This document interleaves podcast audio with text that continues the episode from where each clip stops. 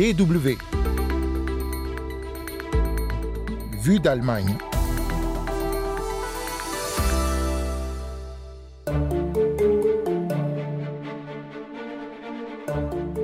Des manifestations pro-palestiniennes interdites en Allemagne. Le sujet fait débat. Comment cela est possible dans un État démocratique?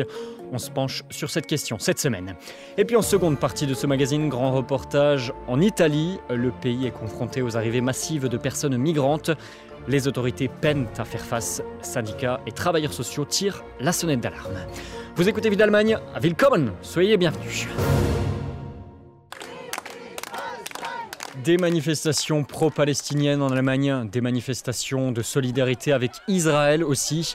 Elles sont nombreuses ces jours-ci dans le contexte du conflit entre le Hamas et Israël. Mais certains de ces rassemblements sont interdits, les manifestations pro-palestiniennes. Atteinte à la liberté d'expression en démocratie, disent les uns, interdiction justifiée de manifestations antisémites, répondent les autres. Alors on se demande cette semaine que dit le droit allemand de tout cela?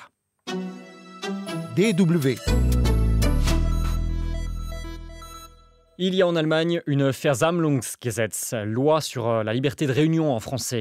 Elle assure la liberté de rassemblement et de manifestation.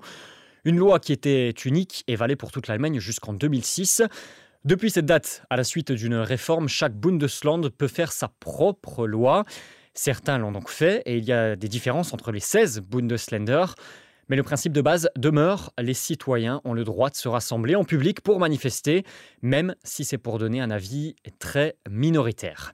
Et ce n'est pas obligatoire, mais dans la pratique, les manifestations sont souvent déclarées aux autorités en amont. C'est là que les interdictions euh, peuvent intervenir. Et cela s'est fait lors euh, de la pandémie de coronavirus, par exemple, pour éviter les contaminations. Cela se fait aussi parfois lors de manifestations d'activistes climatiques. Mais ces interdictions sont très encadrées. C'est ce qu'explique Michelle Winkler. Elle est référente politique au Comité pour les droits fondamentaux et la démocratie en Allemagne. Also. En fait, il y a très très peu de possibilités de prononcer des interdictions du point de vue de la Constitution. Cela n'est possible que s'il y a un danger immédiat pour la sécurité publique. La police ou les autorités chargées des rassemblements doivent établir au préalable un pronostic de danger, c'est-à-dire qu'elles examinent quelle manifestation est prévue, quel danger potentiel pourrait survenir, et sur la base de ce pronostic, elles imposent des contraintes ou même prononcent une interdiction de la manifestation.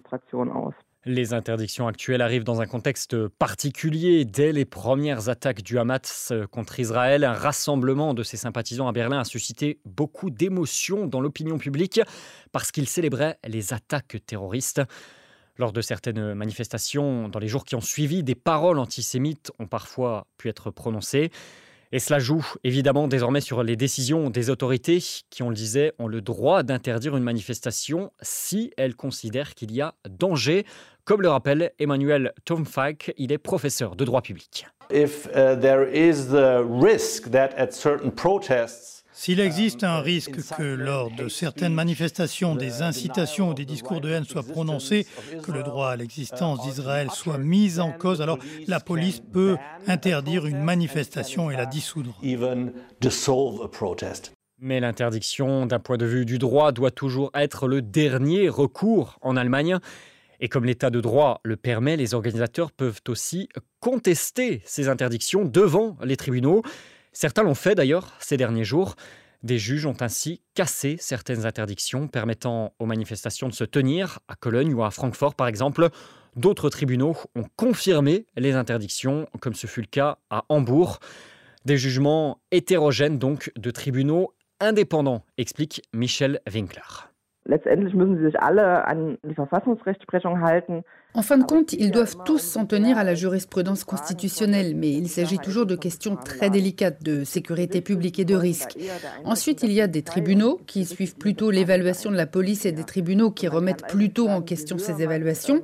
Et on peut dire que plus on porte ces plaintes à un niveau élevé, c'est-à-dire si on va jusqu'à la Cour constitutionnelle fédérale, on obtient plus facilement gain de cause au nom de la liberté de manifestation. La meilleure gardienne de la liberté de réunion est donc la Cour constitutionnelle fédérale. Mais tous les organisateurs ne parviennent pas à apporter leur plainte jusque-là parce qu'il y a souvent des problèmes de temps qui font qu'on n'y arrive pas. Vous écoutez la DW. Ainsi donc, vous l'aurez compris, les interdictions peuvent être justifiées car conformes au droit et à la démocratie allemande. Mais le débat se politise ces derniers temps. On utilise les actions d'une minorité pour jeter la suspicion sur l'ensemble d'une communauté et prononcer des interdictions, jugent certains organisateurs de manifestations pro-palestiniennes. Un quotidien allemand, la Taz, publiait même une lettre ouverte de 100 personnalités juives allemandes s'insurgeant de certaines interdictions et appelant au respect de la liberté d'expression. Alors les autorités allemandes seraient-elles plus sévères dans l'application du droit avec les manifestations pro-palestiniennes qu'avec d'autres groupes?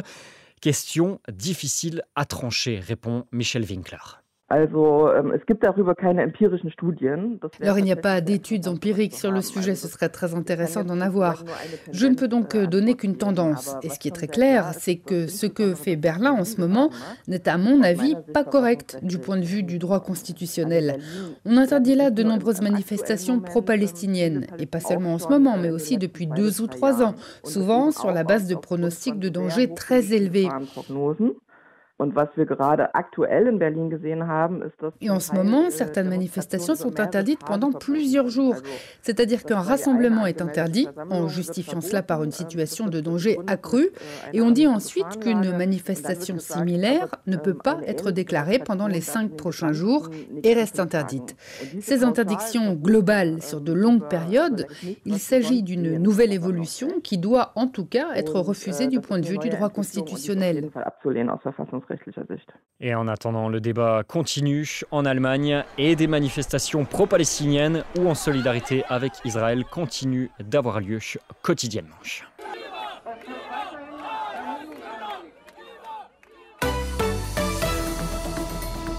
Vous écoutez la DW.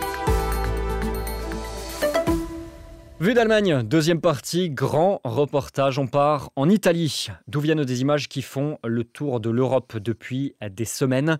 Celle des arrivées de bateaux de migrants. Depuis le début de l'année, plus de 140 000 personnes sont arrivées sur les côtes italiennes. C'est presque trois fois plus que sur la même période en 2021. Alors comment le pays gère cela? Eh bien, c'est très compliqué et très hétérogène aussi selon les villes, vous allez l'entendre. Reportage de notre correspondante Cécile Debarge à Teramo, dans le centre de l'Italie. C'est une petite ville comme l'Italie en compte temps. Un peu plus de 50 000 habitants et une questura, sorte de direction de la police, devant laquelle des dizaines de demandeurs d'asile font la queue en cette matinée ensoleillée d'octobre. Leur nombre a doublé en un an dans la province. Grâce à un réseau solide de centres d'accueil, ils ont été pris en charge dans de bonnes conditions après leur arrivée sur les côtes du pays. Gianni Neri est responsable immigration de la coopérative Mediospes qui gère 11 structures d'accueil dans la province de Teramo. À Teramo, on a réussi à le faire, à la différence de nombreuses autres villes où il a fallu mettre sur pied des structures temporaires ou des tentes.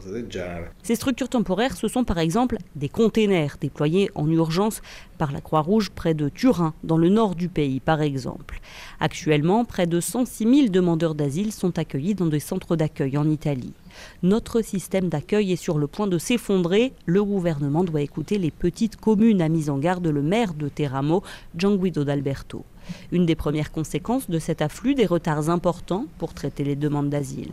Eleonora Pasquini est en charge des questions migratoires au sein du syndicat CGIL de Teramo. L'immigré qui arrive sur notre territoire et fait une demande d'asile doit attendre deux ans et demi avant d'obtenir une réponse. Et s'il décide de faire appel de la décision, comme c'est prévu par la loi et par les procédures, alors ça peut prendre encore plus de temps. Pendant sept ans, Eleonora a été médiatrice culturelle dans plusieurs centres d'accueil de la région. Ces retards, elle le sait, ont de lourdes conséquences sur les demandeurs d'asile. Lorsqu'ils découvrent le système italien, ils tombent des nues, ils s'imaginaient autre chose, pas tant en ce qui concerne l'économique, mais surtout par rapport au temps que prennent les démarches. Ils découvrent une bureaucratie qui n'existe pas dans leur pays.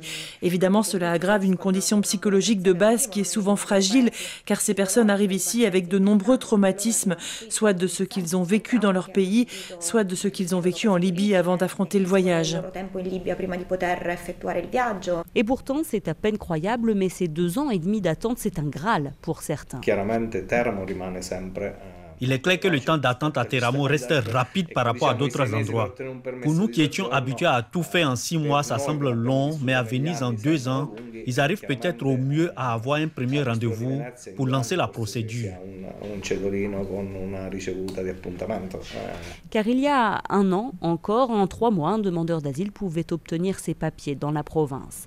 Un délai impossible à tenir quand on sait qu'actuellement, seuls 200 fonctionnaires sont chargés d'étudier plus de 85 000 demande d'asile. Il faudrait organiser les effectifs de la fonction publique de sorte à pouvoir répondre à ce problème de l'allongement du temps et faire en sorte que ces personnes qui arrivent sur notre territoire soient mises en condition pour pouvoir travailler.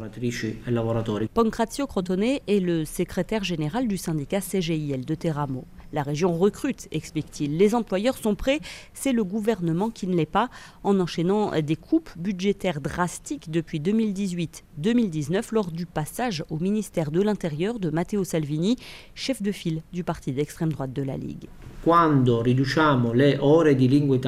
Lorsqu'on réduit les heures d'italien, celles de médiation culturelle, celles de soutien psychologique et celles de soutien légal, parce que c'est là-dessus qu'il y a eu des coupes avec les différents décrets, on comprend bien qu'il n'y a aucune culture et aucune volonté d'accueillir.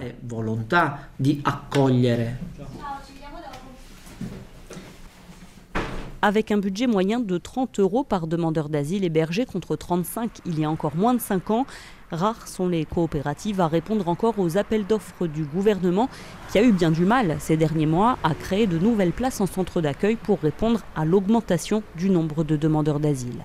La faute à une politique qui considère encore les flux migratoires comme un phénomène extraordinaire ou une situation d'urgence, explique de concert les trois professionnels. Cécile Debarge à pour la DW.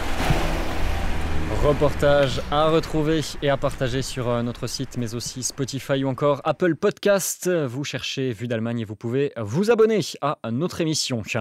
Une émission qui se termine pour euh, cette semaine. Rendez-vous pour le prochain numéro avec Anne Le Touzé, la semaine prochaine donc. Moi je vous dis, bisbald, à très bientôt, tchuss